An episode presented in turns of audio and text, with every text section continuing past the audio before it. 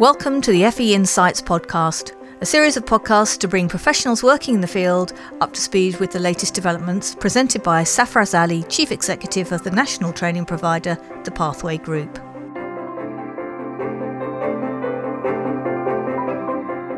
Welcome to FE Podcast. This is a podcast where we discuss anything to do with education, work-based learning, and the welfare to work sector. This is my or our third edition, and I've got a lovely guest all the way from Essex who's joined us. His company used to be called Essex, but it's now changed it to EEVT, and it's the one and only Steve Lawrence. Welcome, Steve.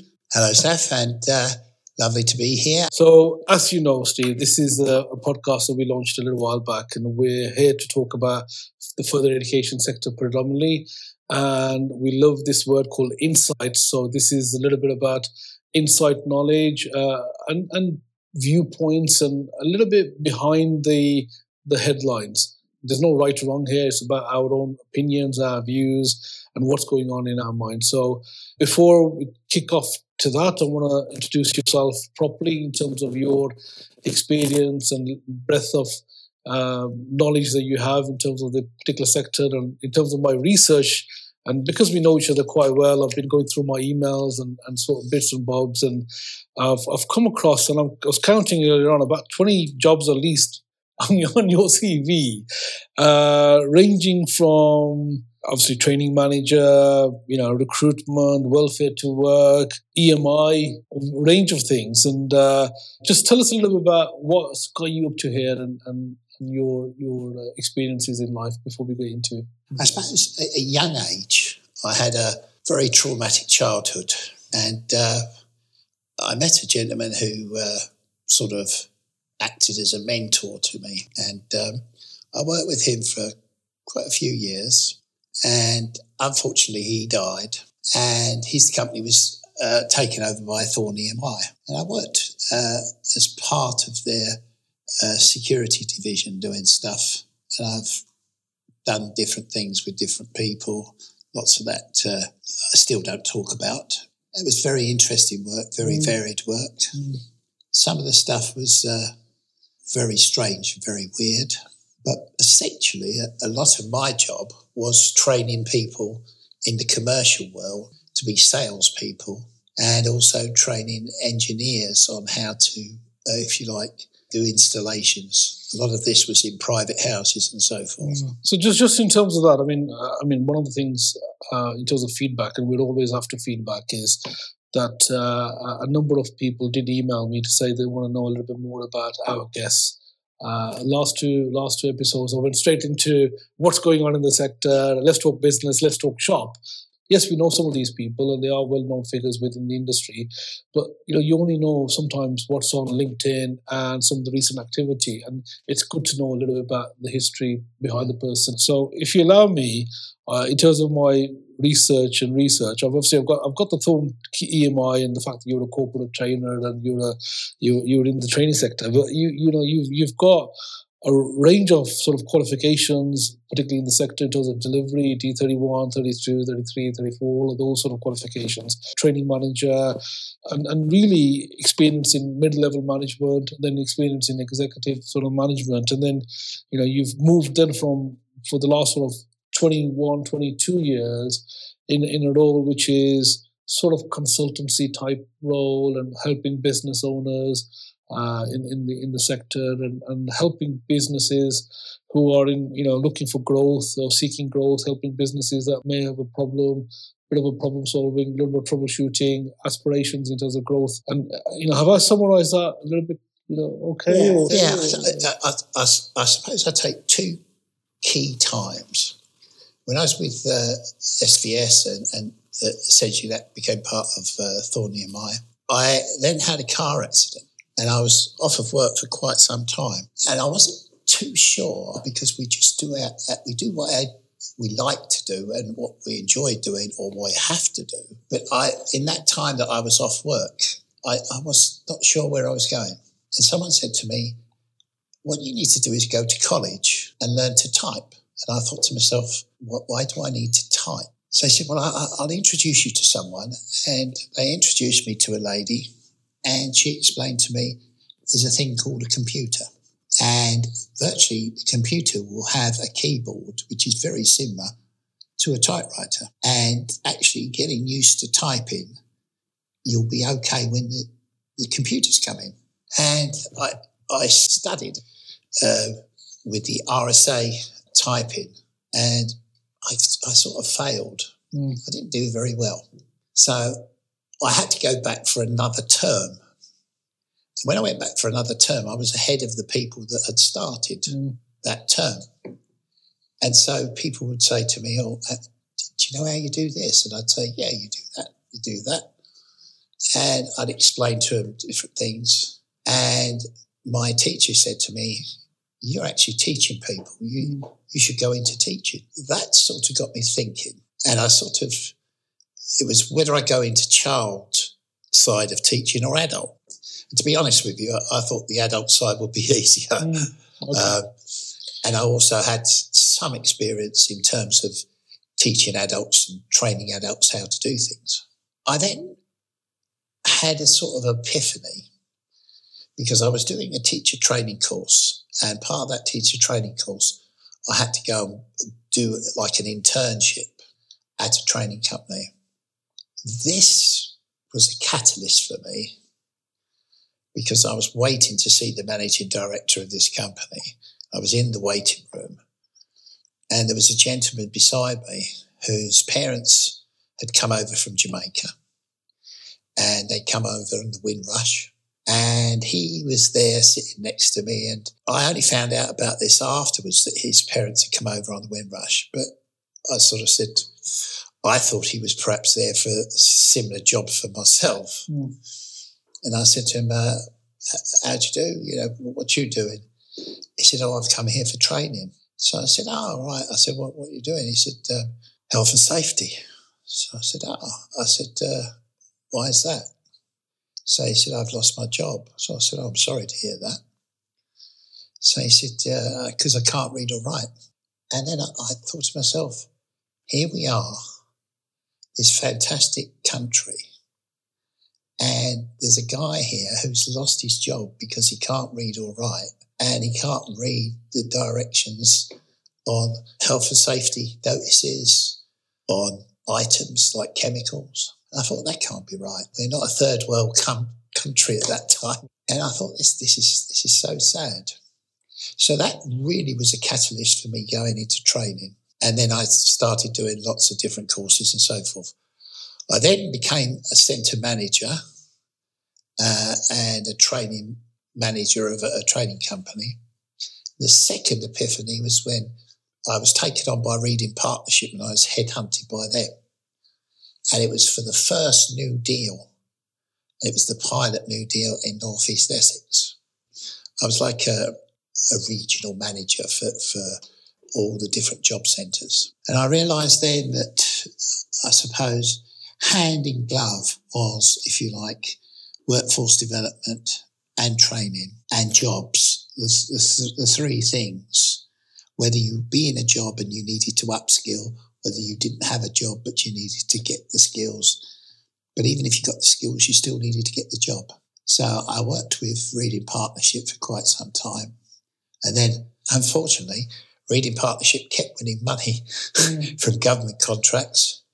And in the end, they won so much money, they didn't really need anybody on their business development mm. side. And they got rid of about 20 or 30 people. I wasn't one that was uh, got rid of, but I could see the writing was on the wall. Mm. So I, I then left. And that brought me much more into the consultancy side because I realized as much as you want to do stuff to teach people and train people, you have to have the contracts to do that. Mm. You have to be able to win the money. So that, that was uh, taking me down the, the business consultancy side. I'm talking about money and talking about you know DWP and ESFA and and it's it's at times it's like never the, they, they meet in terms of the funding streams and so forth and that's a conversation that we've probably had 10 years back and probably a conversation that we'll have 10 years from exactly. now. It's never exactly. going to be, never the twain as say, yes. never the me. But, you, you know, uh, DWP have got a flagship program called Kickstart. Yeah. Kickstart, obviously, Rishi Sunak's brainchild and so forth. And the, that's been extended. you know, from your experience and knowledge in terms of providers who've taken the opportunity and even employers who've taken the opportunity getting involved with Kickstart, how's, how's that been just in terms of little bit of personal insight from, from yourself? I work with a, a, charity that does about £10 million uh, a year, and they've taken on about three Kickstart youngsters. And I've been involved in seeing them every so often and they they are really doing well, and they they are, if you like, they exemplify young people who want to get on. I also work with another company that is a gateway for Kickstart, and they've they've found that yes, they've got a lot of people into work, but they could have got a lot more into work the red tape and the, the speed of the DWP yeah. wasn't conducive to that churn, if that makes sense. There was a, a sort of big problem with, um, if you like, the red tape side. Mm. But generally speaking, they have, as you say, extended it, which is great. But there has been a dichotomy. The dichotomy is you've got apprenticeships and, and they're giving the employers X amount of money to take on an apprentice. Mm they're also pushing traineeships. Yes. And they're pushing Kickstart. And all of those three could have the same client. You're fishing in the same pond potentially. Fishing in the same pond. Uh, and I think they could have perhaps uh, focused on, on the Kickstart, left the traineeship where it was, or they could have, uh, if you like, made the traineeship more like a Kickstart and not done the Kickstart. ESF or ESFA and DWP. You know, so DWP is obviously funding Kickstart. Yeah. ESFA is pushing the traineeships. Yes. But if we're us to spend ESFA money, we need the job centres of the DWP. And so you've got an element where the DWP potentially their priority is uh, Kickstart. So it's chicken in the yeah, egg. So yeah. You you've got that going, and then they're trying to please training providers yeah. and have got their own targets. So you know the gateway providers are are in a position where they can do more, yeah. and there is a demand there. But DWP have got their own targets as well, yes. and employers have got their own targets. So it becomes a little bit of a balancing act, and everybody's trying to you know hit all the boxes, and, and sometimes they're not being met. Yeah, and it, it's it's a shame because. Uh, there is good thoughts behind it all. Yeah, the uh, intentions are the pure intentions and the intentions are good. Yeah. But it's about implementation more with most Implementation, and, and execution, as you know. And and that's that's the same with business owners and, and uh, leadership within the training sector. So okay, you know, a little bit of trouble with Kickstart. You know, we've got some traineeships. There's new funding potentially available for traineeship 16 to 18. Yeah. So the procurement contract that took place. Uh, there's hit and misses with, with most of these uh, procurement rounds. I have a big problem in my head. Okay. And my problem is you have to have a grade one or a grade two Ofsted. Mm. Logically speaking, there haven't been many full Ofsted inspections because of COVID. And the ones that are a grade one or a grade two, most probably were already doing traineeships. And yes, they've said, well, if you had a 19 plus uh, traineeship okay. contract, then you could go for it. But logically speaking, they would have been doing it anyway. So they're not really bringing new people into the marketplace. There's very few people that could actually go for this procurement, even though there's a big fanfare around the procurement. And I think there's also this thing about you can't subcontract. And that also puts some people out of the scope that could do some very good work very locally if the primes could actually subcontract their traineeships to them, those people will be able to bring in a lot more focus locally, if that makes sense. And I also think there's a, a problem with the traineeships in terms of the logic of the flexibility of it. It's supposed to be very flexible, and to a degree, it did become flexible. But they now seem to be having this, if you like, thought process that it's a stepping stone to apprenticeships. Right. But that's not necessarily so. It's just as well that someone gets a job out of it uh, and goes on to employment. So I, I, I, think it's it needed, like you say, the DWP to sit down with the ESFA and, and say, right, come together and, and create a new package, which is half of this and half of that, that, that will, encompass everything, if that makes sense. Okay. I mean, there's the 16 to 18 procurement as well. That's generally the appetite in your view well. from providers who are, you know, are they, are they looking to? There's a lot that want to do it, but they can't do it because, because they haven't got the grade one or grade two. They're also in devolved areas. Right. So then they didn't have their own funds for traineeships before. So, from a funding perspective, what, what other game in town is, if I can use that phrase, is there? What other things can provide a look? I mean, there's, there's the big one is the HGV at the moment, uh, and the boot camps, the, I, the so IT skill, boot camps. So this the skills boot camps, which is all the recent news in terms of the shortage, and we've all felt the shortage. Yes. And but is that something that you think people provide? Say, for example, if you're a care provider, or you know you're you're in the you're in a childcare or something else how, how easy is it for a for a provider to switch in not, not for the HGV and even so for the IT side. Is there enough trainers out there? Is there enough people out there? Is there, again you know, that's you've hit the nail yeah. on the head there. You know digital as well you know so digital has become very much the in thing. Is there enough trainers that are is qualified there enough trainers? Quite correct. You know people can train but are they are they the, the ones who've got the qualifications and you can you know you tick all the boxes that you need. I mean, go back to you looking at my history. I've got C plus plus certificates. Yeah, and I, I've done Sun and stuff like that. That's ages ago. You have to be up to date. You've got to be modern. You've got to be funky. You've got to be in, in the game at the yeah. moment. Yeah. So from a technical awarding body perspective, you've got the teaching qualifications, plus you've got those qualifications. You can teach, but does that mean that you know you're going to be relevant exactly. up to date in terms of yeah. teaching in this day and age. So, yeah, I, I get that. So, uh, I want to move on, if I may, just to your fantastic newsletter that comes out every every Sunday, and and it's this recent one is forty four pages, and, and that yeah. was a little bit of a digest from your usual one. Sometimes it's going to go, it can go up to 60, 70 pages, yes. even 80, 90 pages, and you produce that on a weekly basis goes out to goes out to tremendous amount of people and the key people within the sector. Um, I think it's three thousand plus yeah. people yeah. that you, you, tell us a little bit about what that is and how it's come about. It's it's come out for its tenth year now. Tenth year. So every week you get a newsletter out on a Sunday Sunday afternoon. So your Sundays are preparing a newsletter.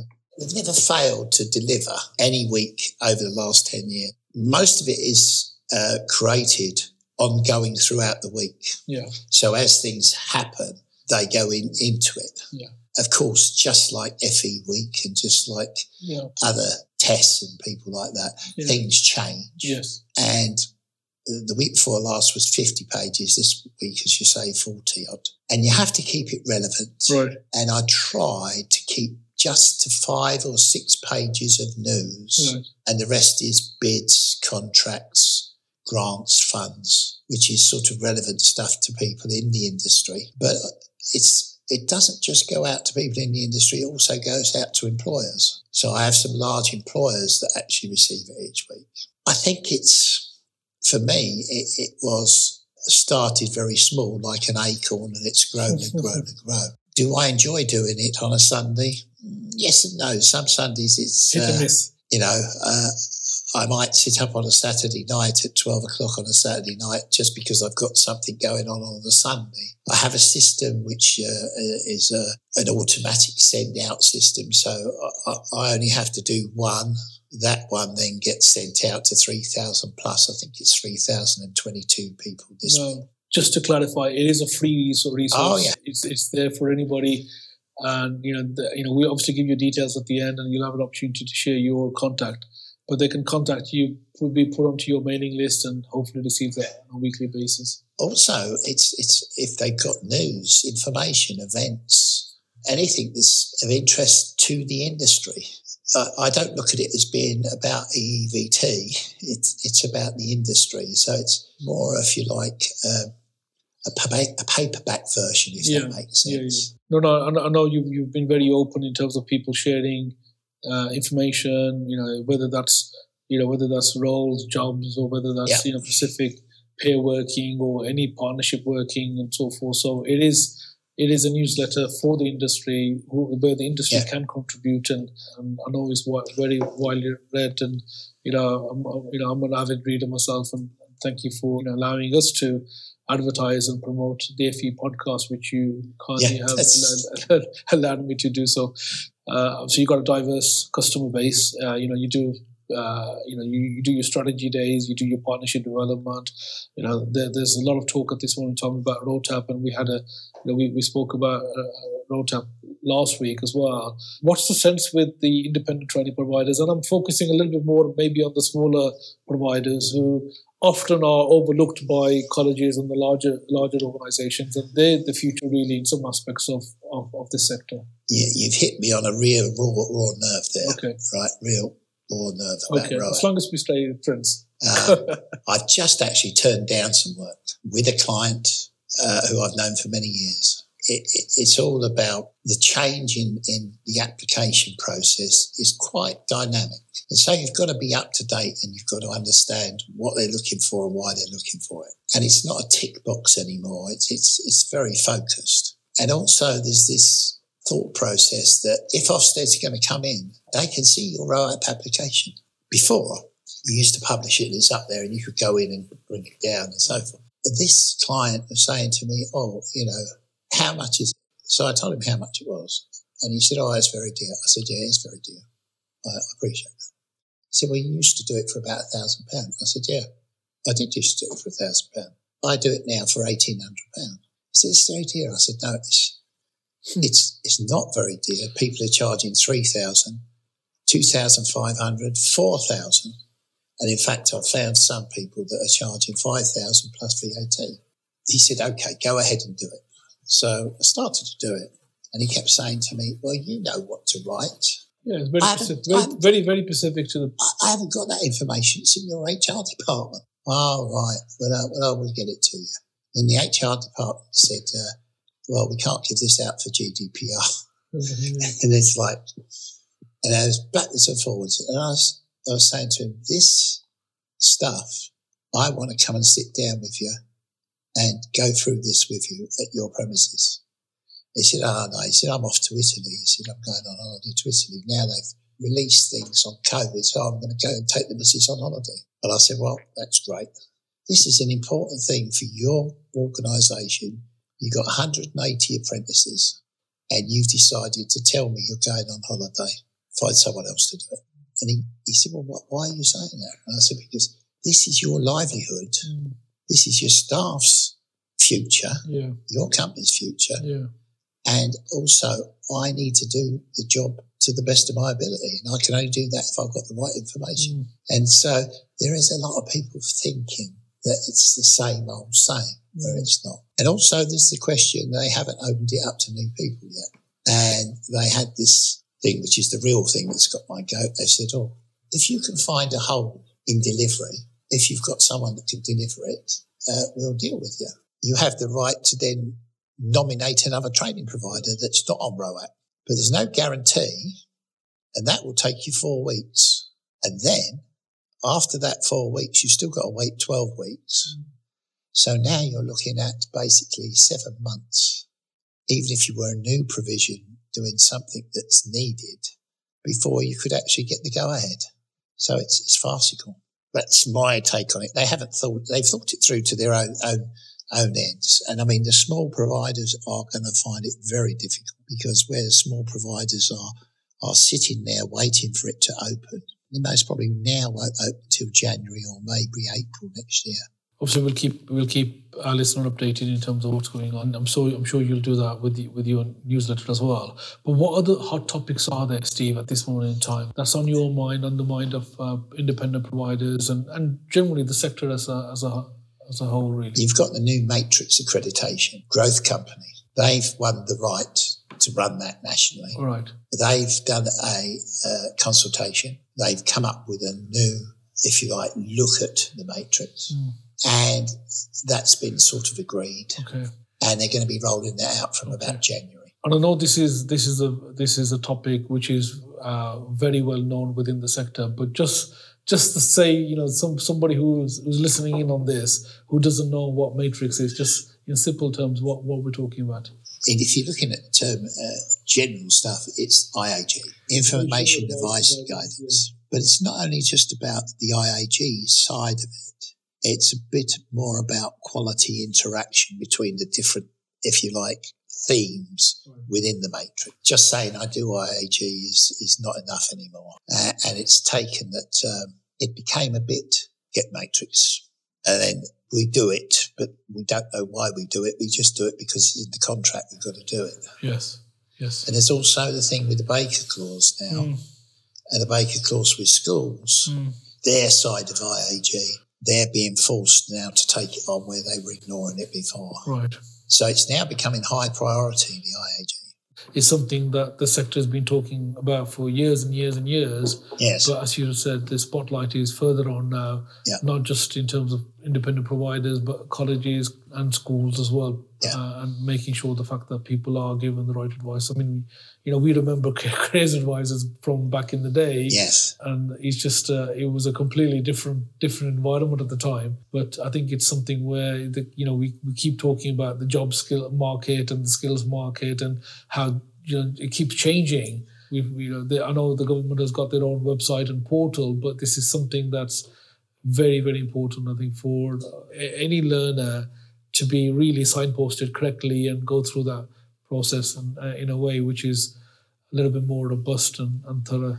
If you're a young person at school, and I was young once, okay, you're faced with uh, going through school and you're going to do these tests and you're going to do these exams, which you've had loads of problems with them over the last 18 months. And then you're going to go out into the big world. And are you going to go to university?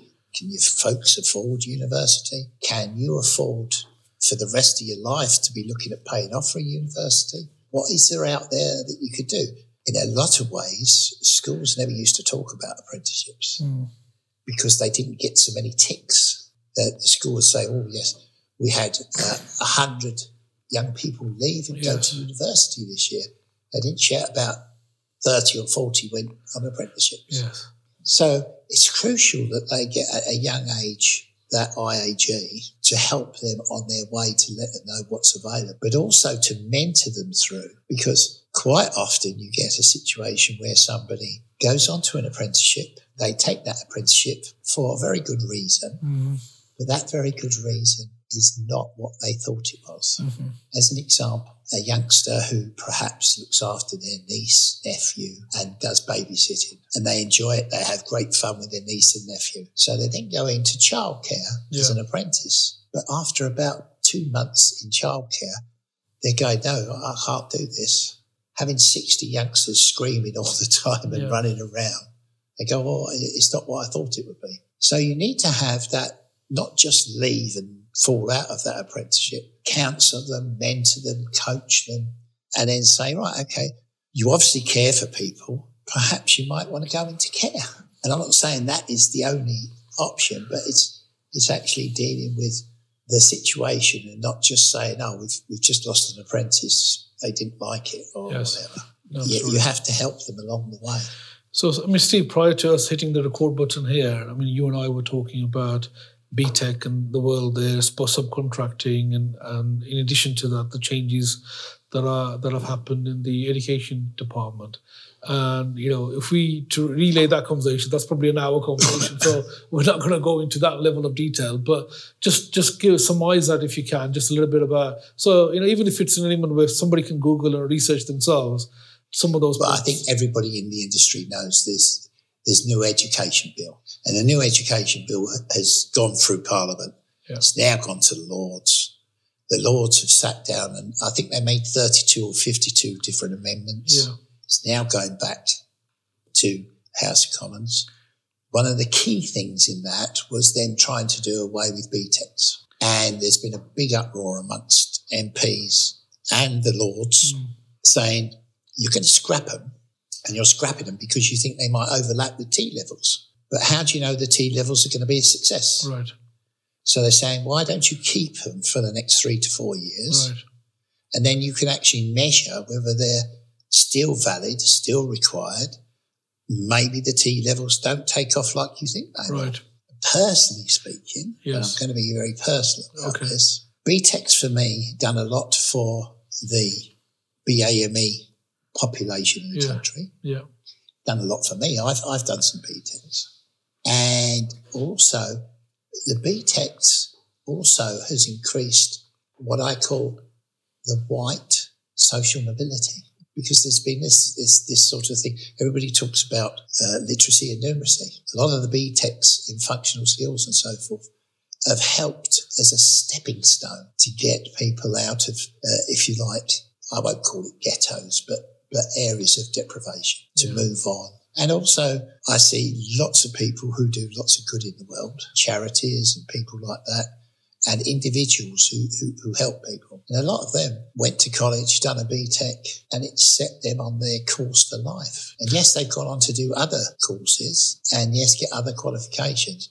But I don't believe they would have been able to do that without that starting point of the BTECs. Yeah, absolutely. I think the sector as a whole has got a lot of warmth for BTEC. I mean, I myself yes. did a BTEC back in, thinking of the year now, 89, 90, 91, 92 uh, BTEC first diploma, BTEC yeah. national diploma in business and finance, and and you know the, the that brand is very very prominent, yes. very well known with employers as well. Exactly. Uh, so the sector sector has got a lot of warmth for it, but at the end of the day, the employers recognize it, understand it.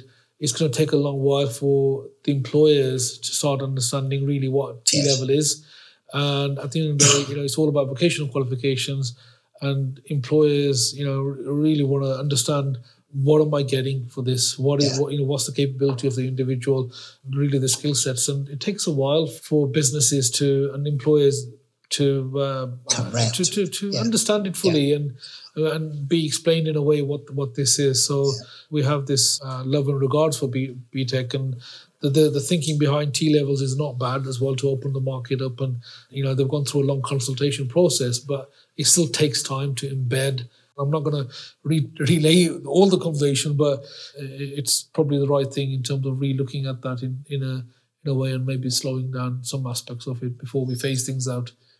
The other big sort of point at the moment is subcontracting. There is this ITP, independent training providers and subcontracting. They have a different set of rules to the colleges and they have a different set of requirements within those rules that is unfair sometimes to the primes because the primes have got to go out and do audits, pay for an audit, and they've got to make sure that, uh, that they've done all their due diligence and they then got to ask permission. And then you've got ITPs that are very small, very niche, and maybe doing great work, but in a very small sector. For many years, I worked with um, successful mums. So that's getting women returners, single mums back into work. Mm. Very niche, very specialist. I think if you talk to uh, Jade Knight, who created Successful Mums, she's somewhere like 7,000 women she's helped since its inception. That's very focused and very specialist. But when you look at it from ESFA's point of view, yeah.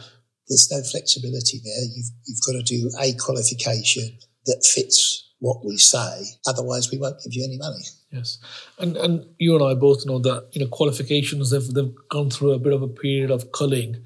So a lot of qualifications that were there, the shorter ones and so forth, they've changed now. Yes. The qualification landscape changes quite regularly. So sometimes, you know, you are trying to pigeonhole and, and put people into a qualification box where really sometimes the shorter courses that yes. that after yeah fully, fully fully with you in terms of impact and sometimes it's that little it's like training at 11 o'clock and applying at 12 o'clock it's the short courses yes that has the biggest biggest impact but i mean if you look at something like the sia the security industry yeah. association um, those for security guards yeah uh, they've redone the standards for that, but they've also done the retakes. So anybody that is already holding a license has to do their retake. Yeah. And that starts from this month. However, we've lost a lot of people. And if you listen to the news, a lot of people that came from the EU that were SIA qualified have now gone back to their own countries. Yeah. A lot of people that were on furlough for some of the large uh, nightclubs and discos. Yes. Showing my age there. Those people were put on furlough. Yeah. And then decided to go and get a job with Amazon. Steve, I'm going to try to bring things a little bit to a close, but I'm going to put you a little bit on the spot, if I may. Peer meetup.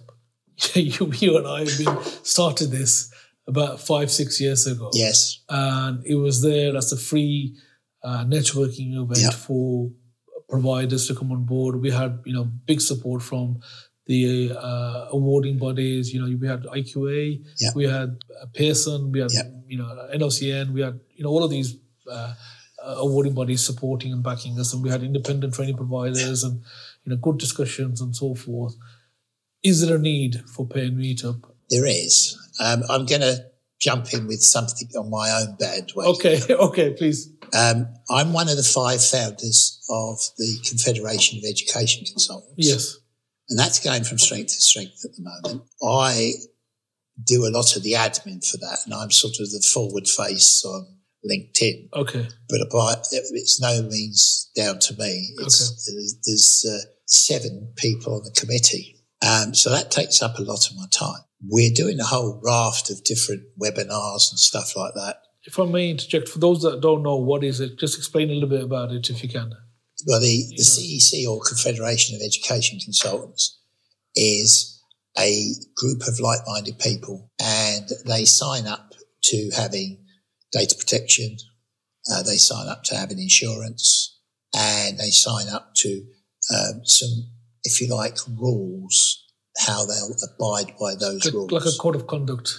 Code yeah, of conduct. Yeah.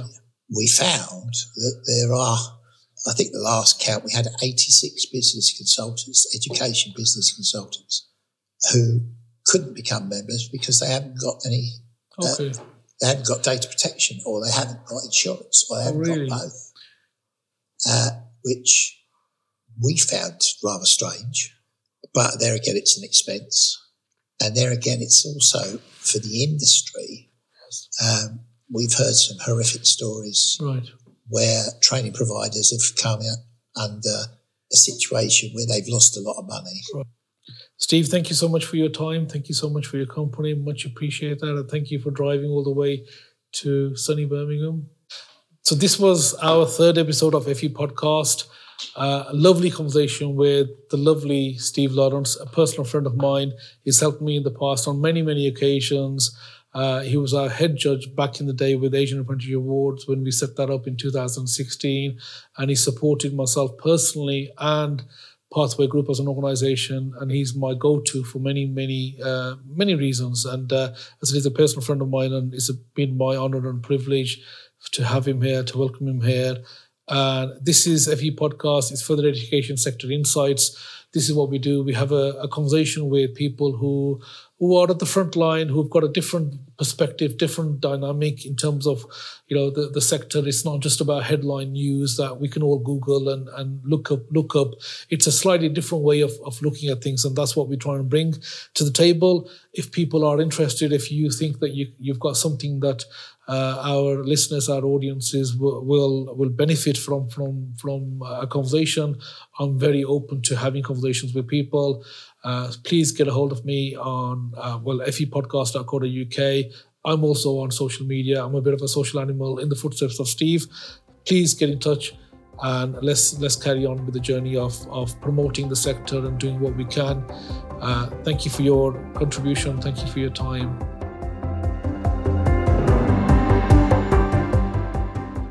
Thanks for listening to the latest news and insights from the further education sector. Safaraz Ali will be keeping his ear to the ground and will be back soon with new developments and comment from some of the top professionals in the field.